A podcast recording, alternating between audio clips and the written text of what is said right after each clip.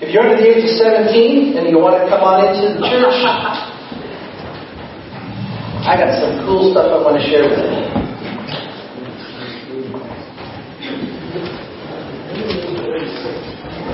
Thirty-six. You're not anywhere near under thirty-six.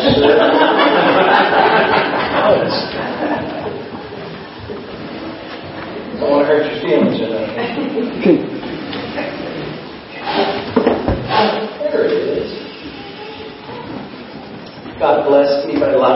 Purchase a new iPad. Now my iPad will actually work through an entire sermon.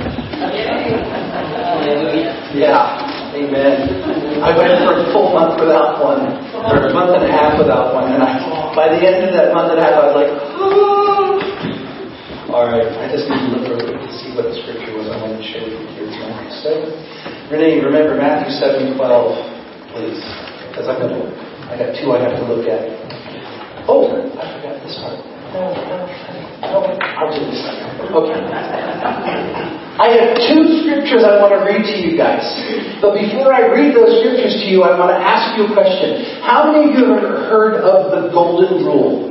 Have you ever heard that before? Well, the Golden Rule is a special rule. It comes out of the Bible. It says, do to other people the things that you would like them to do to you. In other words, treat other people the way you want to be treated. And that's found in James, I mean Matthew, what? Matthew 7 12. And I want to read that to you. Jesus was talking, and he said this to his friends. He said, Whatever you wish that others would do to you, do that to them. This is what God's law is all about. So the golden rule in the Bible is treat other people the way you want to be treated. But you know, there's another golden rule, and it's actually called the royal law. Have you ever heard that term before? How many in the, in the congregation have ever heard the royal law? Aha, nobody reads the book of James. Cool. well, we're going to read it right now. Busted. Busted. I don't read anything that's not the gospel. I only want to talk about Jesus. All right, look at James chapter 2, verses 8 and 9.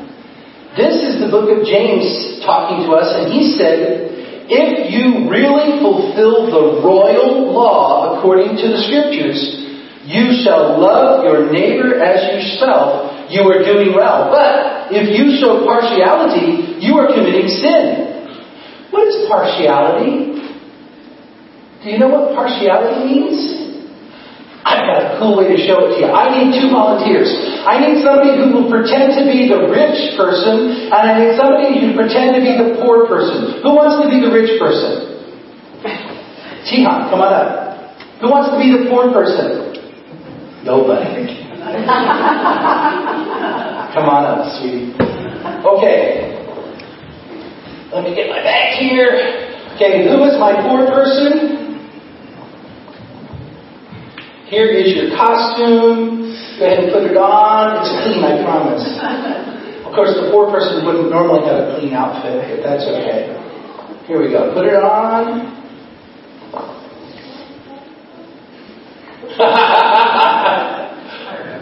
there we go. Okay, that's the poor person's costume, and here's the rich person's costume. Here you go. Go ahead and put it on.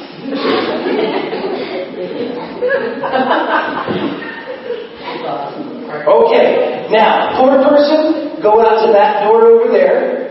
Go out, no, rich person, you go out to this door over here. Poor person, go over to that door. Don't go outside of the sanctuary, just go stand by the doors.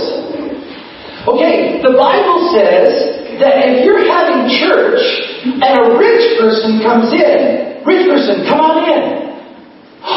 We have a rich person who came to our church today. I have to get a special chair. Um, um, uh, Mr. David, would you go out in the hallway and get a really special chair for our rich person? We're going to get you a really special place to sit, okay, sir? Because I want to make sure that you're comfortable and that you have a, a good time while you're in our church, okay? I, this is a beautiful outfit you're wearing. It's all sparkly and it's shiny. This is so cool. Come on in, bring in the, the special chair.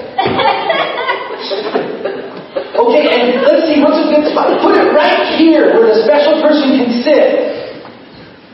There you are, Mr. Rich Person. You can sit in this special chair. Thank you for coming today. Is there, can we get you some water? Would you like anything to eat? It would be really great if you, want. We've got some juice over here we could give you. No? Okay. And then the poor person comes in. Come on, the poor person. Oh, it's a poor person. Um, look, uh, why don't you just sit right there? Just go ahead, right there. That's a good thing. Just don't make any noise, okay? Because we're talking over here. Would you like something to drink? Do you need anything at all? Can I get anything for you? Do you see the difference? I treated the rich person really special. I treated the poor person really badly. That's partiality. And the royal law in Scripture says you should love your neighbor as you love yourself. And the golden rule says you should treat everybody the way you want to be treated. Now, did you like the way the rich person was being treated? They got a special chair, they were offered food and drink, they were treated really special, and the poor person, we wouldn't even talk to her. And we didn't even offer her a chair, and I told her to be quiet and not disturb us. And that's, that's what it means to be partial to somebody, showing preference to something, and that's not following the golden rule. Thank you guys for being the rich person and the poor person. I will take your costumes.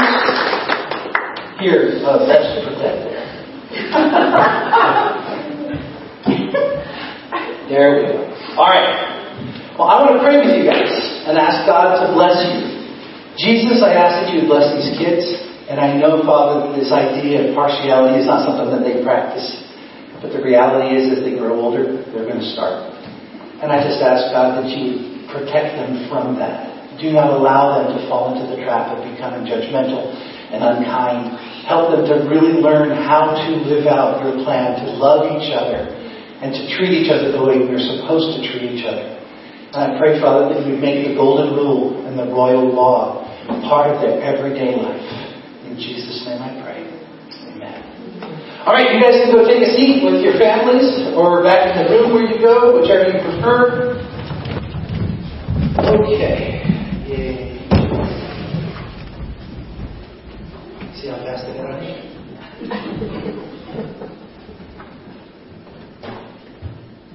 One of the coolest things that I get to do as a pastor is I get to know what's going on weeks in advance. And I get to see God working in cool ways. I shared with my wife this morning as we were having breakfast that, that this sermon was on my heart a week and a half ago, and I was like, God, I really, I, I feel like you want me to preach this, but I don't know if I have enough time to prepare. And then the very next day, that was on Thursday, a week and a half ago. Then the very next day, 17 inches of snow dumped and we had to cancel church services because it wouldn't have been safe to bring everybody into church on that weekend.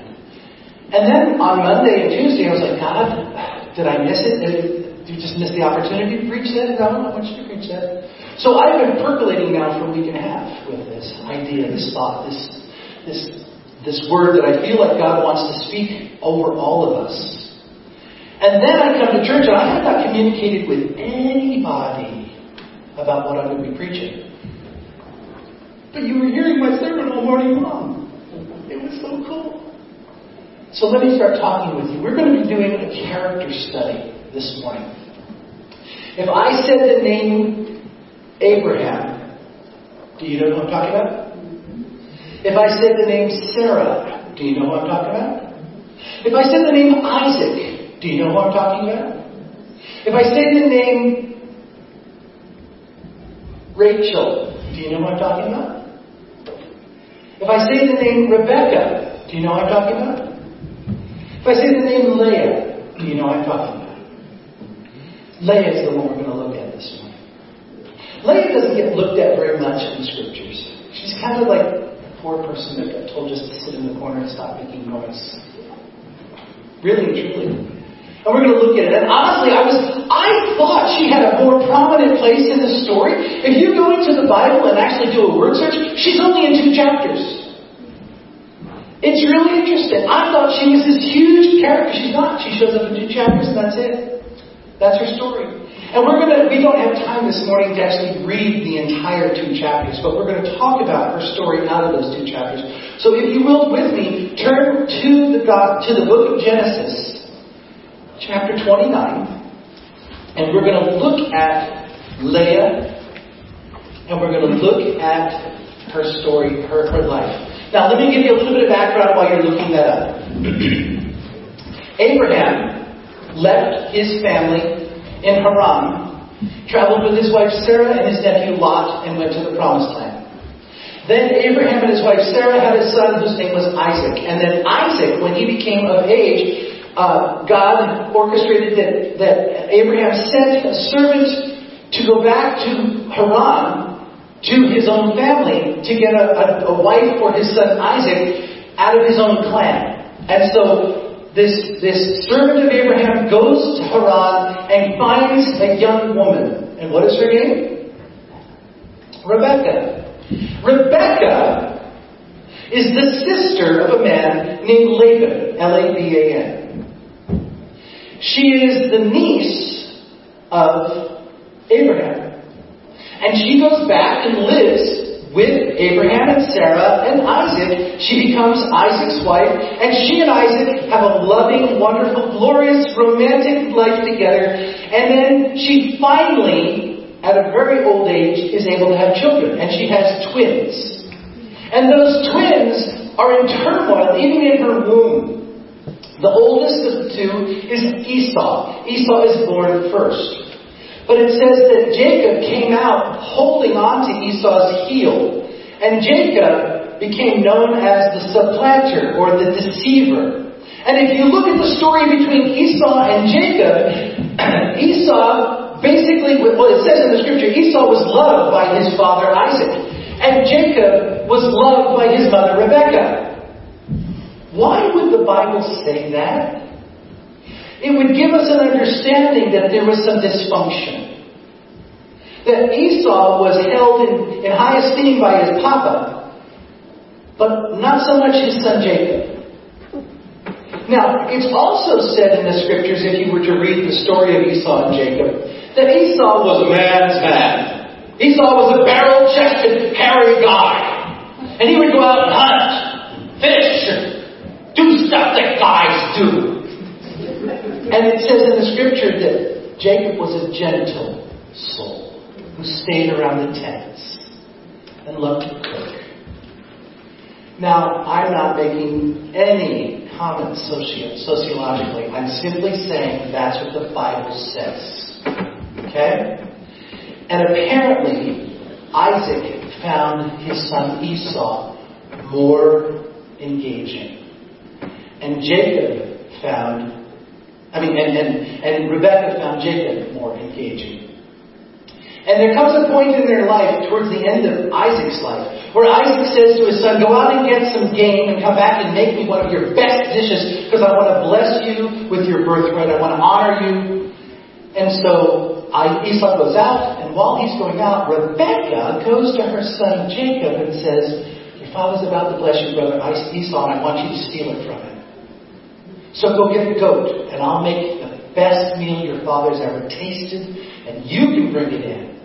And pretend to be your brother Esau. And then Jacob's like, but mom, I'm not hairy, I'm, I'm smooth skinned, and dad's gonna know it's not me. And she, she puts goat skin on his arms and on his neck, and she puts his Esau's clothing on him. Jacob's blind by this point in his life, so then Esau, when Isaac, excuse me, when Jacob comes in to feed his father, Isaac is like, you sound like Jacob. Come here, come here. And so Jacob quiet, carefully goes up to his dad, and Isaac feels his neck and his hands, and he goes, oh, you're hairy like Esau, but your voice sounds like Jacob. He said, but you smell like my son. And so he blesses Jacob and gives him everything in his blessing. So then there's this contention between Jacob and Esau. So Rebecca's mom hears that Esau is so angry he's going to kill his brother, and so Rebecca says to, to, to Jacob, "You need to get out of here. So you go to be with my brother Laban back in Haran until all of this calms down. Get out of here, because otherwise you're going to get killed." So Jacob then goes to Haran, and he meets Laban's family, his his uncle And Laban has a couple of daughters Leah, the older of the two, and Rachel. Rachel is drop dead gorgeous. The Bible says Leah has weak eyes. What that's nicely saying is she's as ugly as a dog. And she has absolutely nothing about her that is appealing. I mean, where Rachel Excuse me, where, yeah, where Rachel is buxom and gorgeous and hourglass figure and beautiful brown curly hair, and Leah's got straight mousy brown hair, and she's a little stooped over in her shoulders, and she, she won't make eye contact with anybody because she's always so insecure about herself. She's probably the one that would have been the librarian in a, in a, in a modern day story. She's probably the one that, that just couldn't ever really make it at the dances at the school, so she just stood against the wall and, and hoped that maybe someday somebody might like her.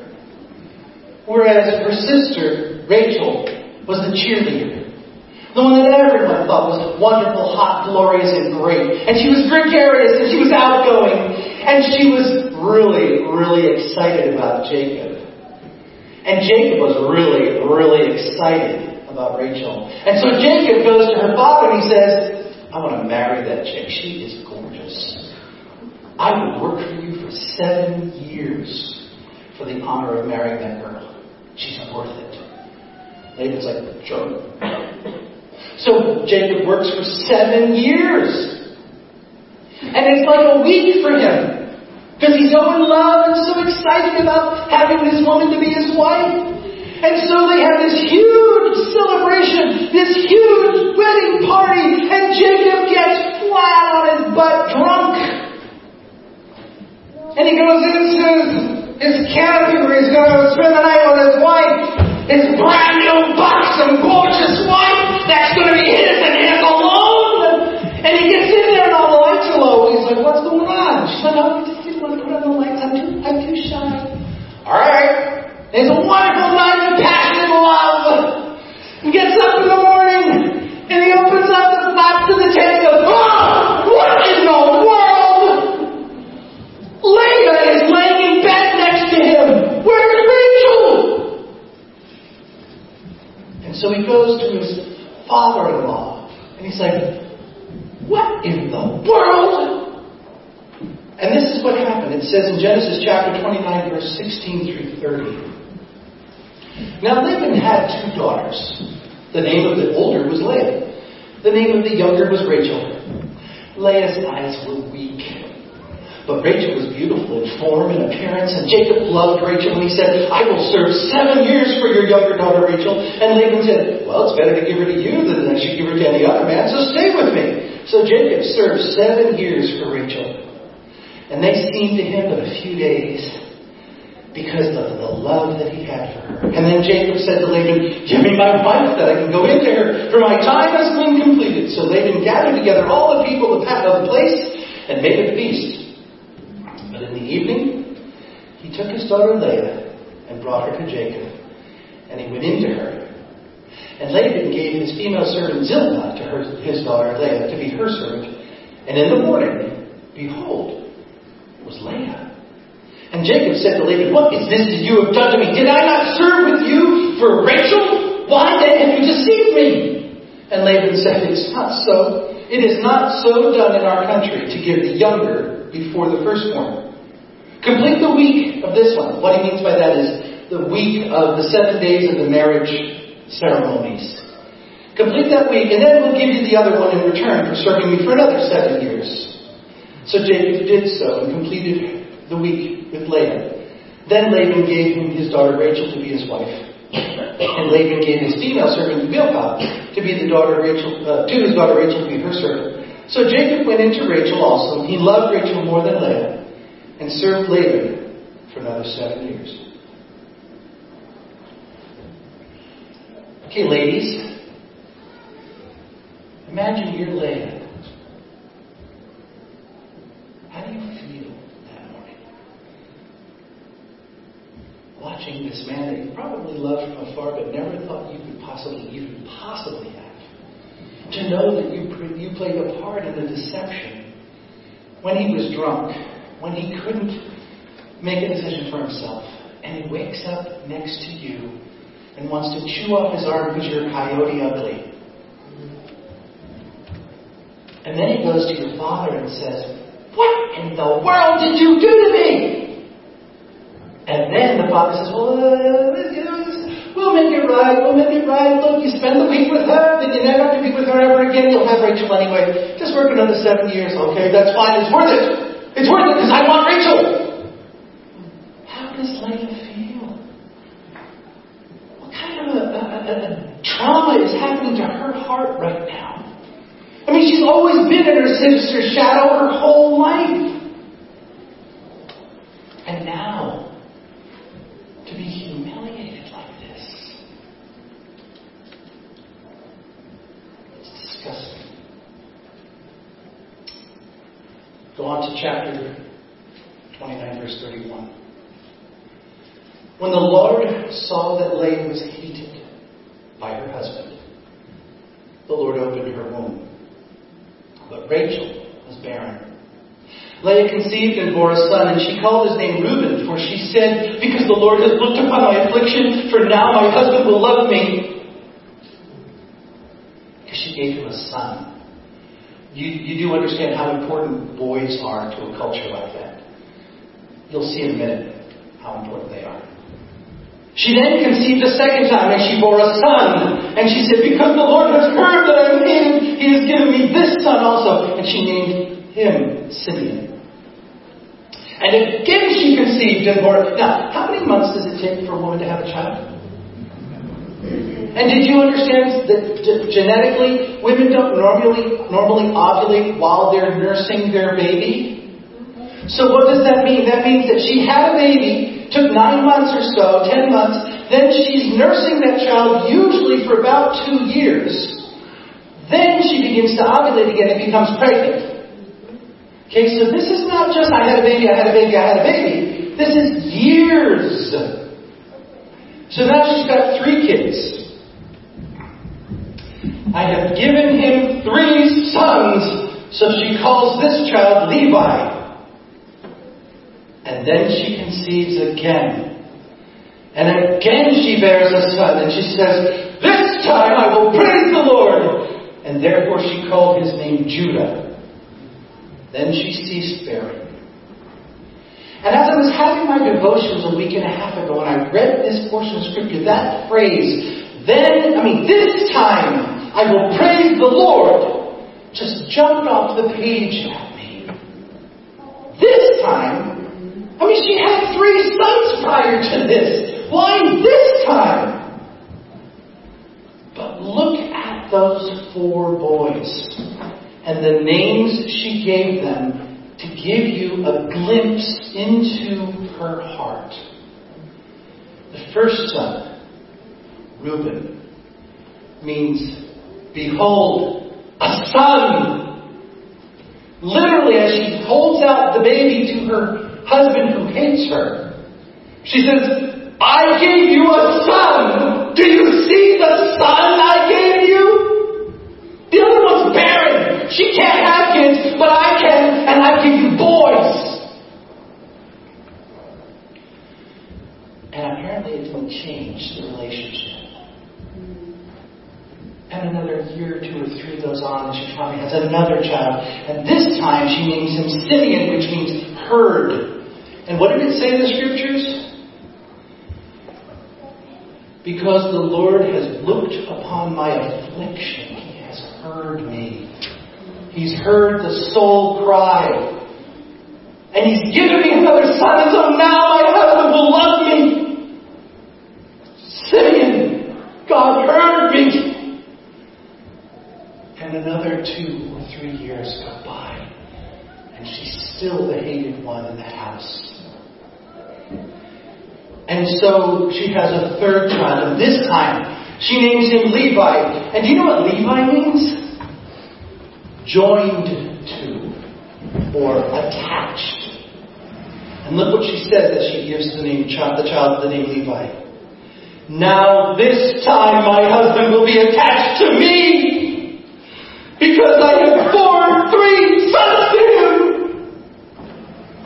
He will be attached to me.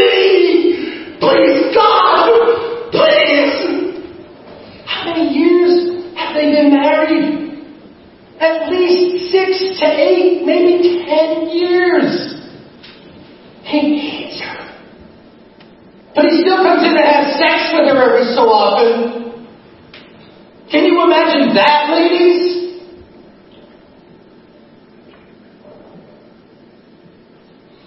Then finally, she conceives a fourth time. And this time it is a son.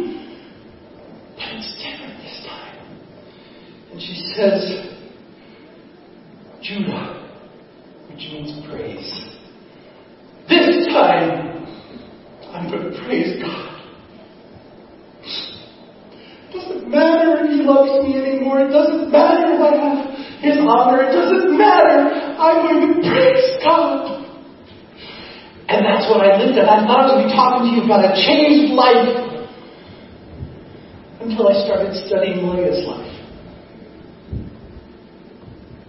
See, my initial thought when I read this was that she finally settled things in her heart. She had finally found the rest for her feelings of inadequacy and her rejection by finally, instead of looking to her husband for some kind of healing for herself, she finally was looking to God for the healing that she needed for her heart, for her soul, for her mind. But the reality is that was wrong. Because if you continue reading Leah's story, you see the sibling rivalry between her and Rachel continues and it gets vicious. And again, we don't have time to read the whole chapter, so let's skip down to chapter 30, verse 14. Hear this little episode out of Leah's world. In the days of the wheat harvest, Reuben went. Reuben was who? The oldest boy. Reuben was probably at least 12, maybe 13 years old by this point. In the days of wheat harvest, Reuben went and found mandrakes in the field and brought them to his mother Leah. And then Rachel said to Leah, Please give me some of your son's mandrakes. And Leah looked at Rachel and said, Is it a small matter that you've taken away my husband? Would you take away my son's mandrakes also? Now, what would prompt that? Why would this woman say like unkind, mean words to her sister? Because that was their relationship. Constant now, remember in this, this nomadic environment, they had their own separate tents. They didn't live in the same house, but they lived in the same compound. So Leah had her tents, Rachel had her tents, Leah, and Rachel had her servants in her world, and Rachel had her servant in her world. And so it was like two separate warring households, and there was this constant Every time they went to get water, every time they went to food, every time they hit your face, in your kitchen, constant nastiness. How dare you, you ask me to give me, give you my son's mandrakes. My son went out and got those things for me. What does Rachel say? All right, fine. If it's that big of a deal to you, give me the mandrakes. You can have Jacob for the night.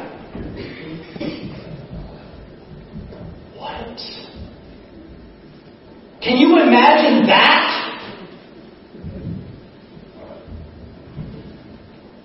But Leah is so desperate to have Jacob touch her, to have Jacob pay any attention to her at all, that she's willing to sell to get him. And then, not only does she do that, but then when Jacob comes back into the camp, she calls out to him as he's heading to his favorite wife's tent. Ah, excuse me, excuse me, you're mine for the night. I paid for you. Didn't that make Jacob love her that much more? But he still went in. He still had his way with her. Leah conceived again. And this time, he gave her another son. And this time, she named this son Issachar. You know what Issachar means? Wages, recompense, being paid for a harm that was done to me. And then finally, again, a couple years pass, and Leah conceives a fifth, sixth time. And this is what was so sad to me. God has endowed me with a good endowment. Now my husband's, my husband will honor me because I have borne him six sons. She named him Zebulun, which means exalted or honored. My husband will honor me because I bore him six sons.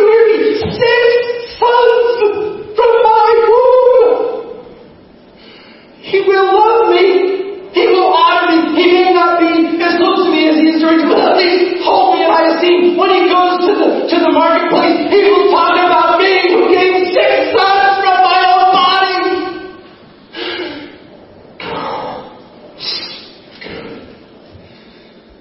And finally, this is what's so sad. It says, and she bore a daughter named her. That's the end of Leah's story. So much dysfunction, so much brokenness. And I have to tell you, it wasn't Leah that made it up, and it wasn't Rachel that made it up. It came from their parents. And honestly, it came from Jacob's parents too. You heard me talk about what Jacob and Esau went through. You heard about how how um, how Isaac blessed. He was going to bless Esau. Well, there's something in the very Mosaic law that I read this week. I, I know that I've read it before, but I had never ever fully read it before. Deuteronomy chapter 21 verses 15 to 17. I'll repeat that. Deuteronomy chapter 21 verses 15 to 17. God specifically said in the very law of Moses, if a man has two wives, and the one loved, one is loved and the other is unloved, both the loved and the unloved have borne him children, and if the firstborn son belongs to the unloved wife, then on the day when he assigns his possessions as an inheritance to his sons, he may not treat the son of the loved one as the firstborn in preference to the son of the unloved one who is the firstborn. But he shall acknowledge the firstborn, the son of the unloved, by giving him a double portion of all that he has, for he is the first fruits of his strength. The right of the firstborn is his. Now think about Jacob and Leah and Rachel. Leah gave Jacob Reuben as her firstborn. Rachel gave Jacob Joseph as her firstborn. And what did Joseph, I mean, what, did, what is Joseph known for? His coat of many colors. Being the favorite one out of twelve. Being the one that his father held up in huge esteem. Do you, do you understand why God had to put it in his very law? Because the heart of humankind is so corrupted and so broken and so damaged that we pass that on over and over and over again, generation after generation after generation to our children and our grandchildren and our great grandchildren. Isaac and Rebekah passed it on to Jacob and Laban. Laban passed it on to his daughters. You heard me read the story. What Laban did and how he manipulated his daughters. He set them up for failure and then condemned them to a life together forever on this earth. The cool part about this, though, and this is something that I, I, I, because I didn't do this study until just this last week, I never realized the Bible specifically talks about breaking generational curses. In Jeremiah chapter 31, verses 29 and 30, it says, In those days they shall no longer say, The fathers have eaten sour grapes and the children's teeth are set on edge. That was an old proverb, an old saying in Hebrew culture. The fathers have eaten sour grapes and the children's teeth are set on edge. But everyone shall die for his own sin, his own iniquity. Every person who eats sour grapes, his teeth shall be set on edge. Because it used to be thought, and part of their culture, that if the father sinned, that the sins were visited upon the sons and the grandsons all the way down to the fourth and fifth generation. Because that's what was said. But God said in Jeremiah, and then again in Ezekiel chapter 18, that is no longer the way I'm relating to human beings. The way I'm relating to human beings from this day forward is you sin, you pay. You sin, your son or your daughter doesn't pay. They have the choice to sin and not sin. If they do sin, they'll pay. But if they don't sin, they're not going to pay for your sins.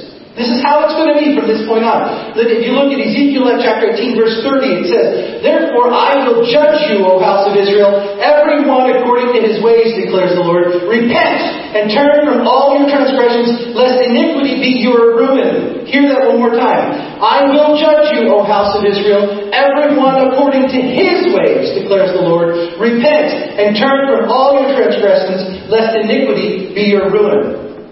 I found this cool quote on a website called gotquestions.org talking about generation, generational curses and breaking them. And it said this The cure for generational curse has always been repentance.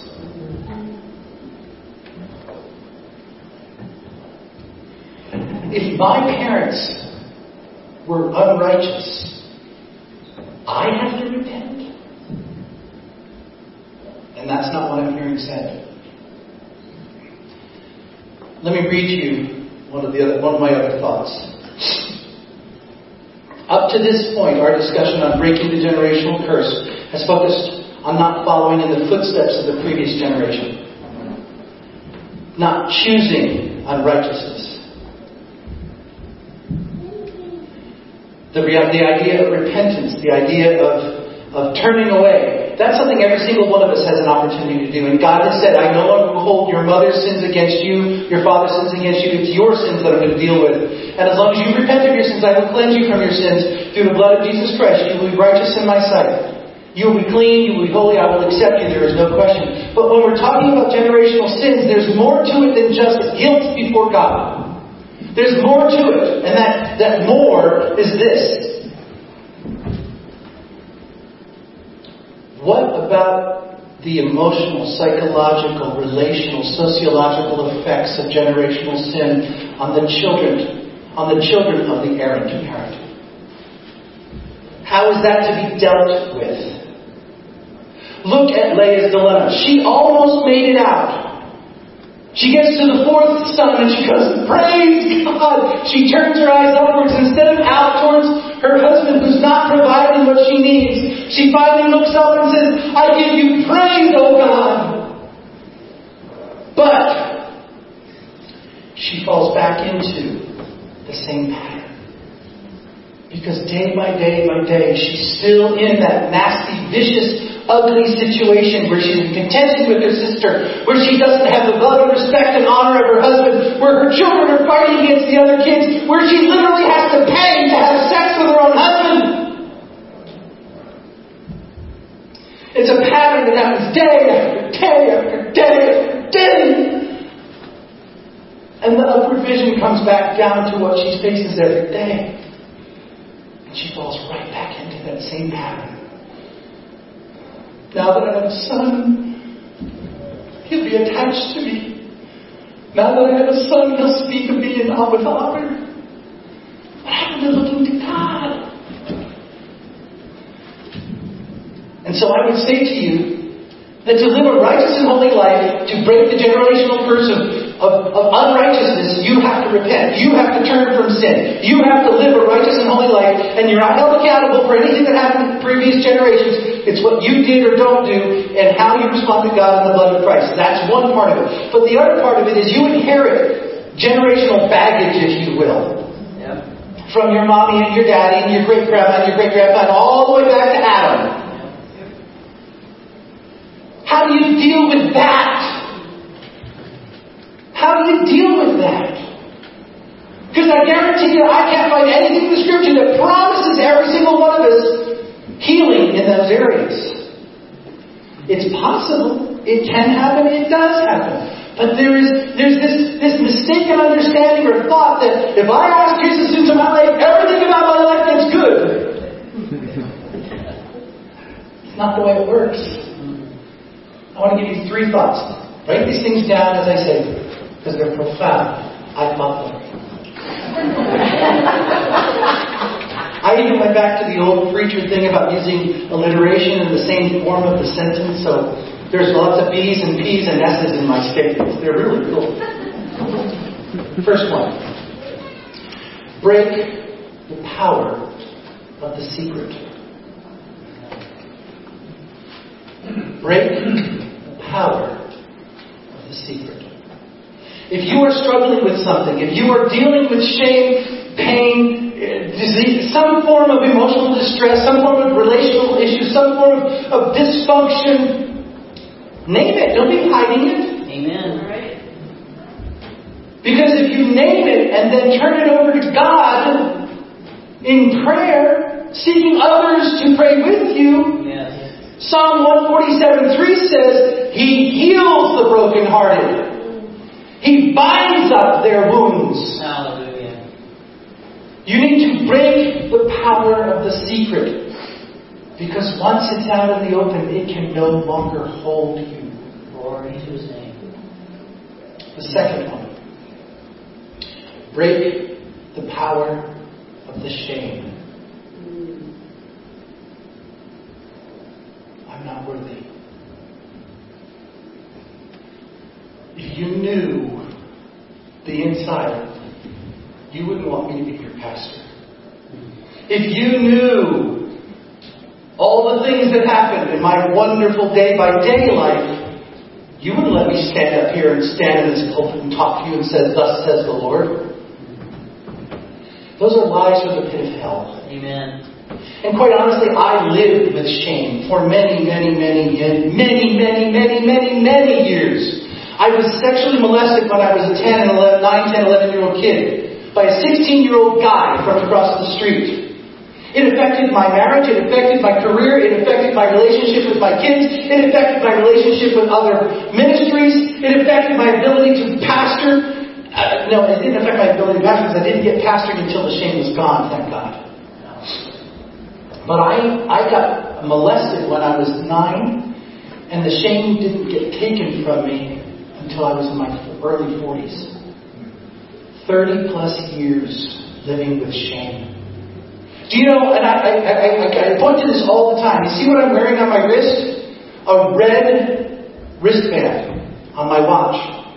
This is intentional. I drive a red truck. It's intentional. I could not wear red because of shame. Long story, you've already heard it, you don't need to hear it again this morning. If you want to hear it, come to me later I'll tell it to you. But my wife said to me one day, Bob, this was after the shame was done with. Bob, you never wore red before, and now you're wearing red. What's the deal? God brought me right back to that moment where the brokenness happened in my life, where red became hard to do. But because I'm free from the shame, and praise God, I'm 61 years old now. It's been 20 years plus. I'm free from the shame. And it's so empowering, let me tell you. I don't have to be afraid to come and talk to somebody about their life because the enemy can't say I'm not worthy because I already know I am. Break the power of the shame. Let me give you a verse that will help you with this. It's five verses, but the last one, verse five, is actually the best. Romans chapter 5 verses 1 through 5. Therefore, since we have been justified by faith, we have peace with God through our Lord Jesus Christ. Through him we have also obtained access by faith into this grace in which we stand. We rejoice in the hope of the glory of God. And not only that, but we rejoice in our sufferings, knowing that suffering produces endurance, and endurance produces character, and character produces hope. And hope does not put us to shame because God's love has been poured into our hearts through the Holy Spirit who has been given to us. Break the power of the shame. And the last one. Break the power of the sinner. What?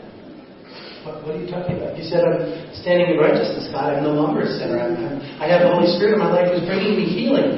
And, and God has taken, God has already taken away the secret, and God has already taken away the shame. Why do I have to break the power of the sinner in my life? It's not the sinner in my life. It's the sinner who did the damage to me. Did you realize That in the, in the prayer you prayed with me this morning, the Our Father, it says, Lead us not into temptation and deliver us from all evil. But before that, just before that, it says what? Forgive our sins as we forgive those who have sinned against us.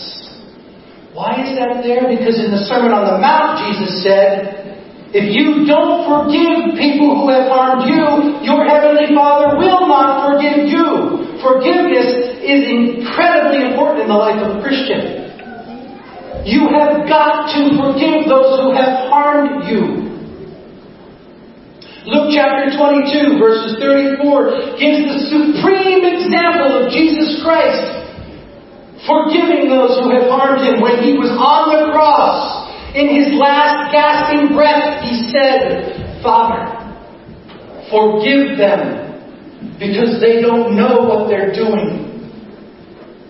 If Jesus can say that from the cross, you can certainly say that from your prayer room about the person who hurt you and caused all the pain in your life, and caused you to feel less than, and caused you to feel shame, and caused you to have to hide secrets. I can tell you in my own life, I already shared with you I was molested when I was nine, ten years old. I was in Bible college when that time of shame was being taken from me, 2002, 2001. God broke through and all the boil of hate from my perpetrator, I mean, that I held against my perpetrator, was gone because it came out like a boil bursting. It literally did. That evening was scary for the rest of my classmates and the professor. They didn't know what to do with me because I literally went into a meltdown. I was in the men's room of that small building, literally trying to trash, trying to bend the metal partitions in the bathroom in half, trying to rip the porcelain off the wall and smash it if I could. And I literally ended up in a crumpled heap on the floor up against the wall, crying, screaming snot, screaming, I hate him! I hate him!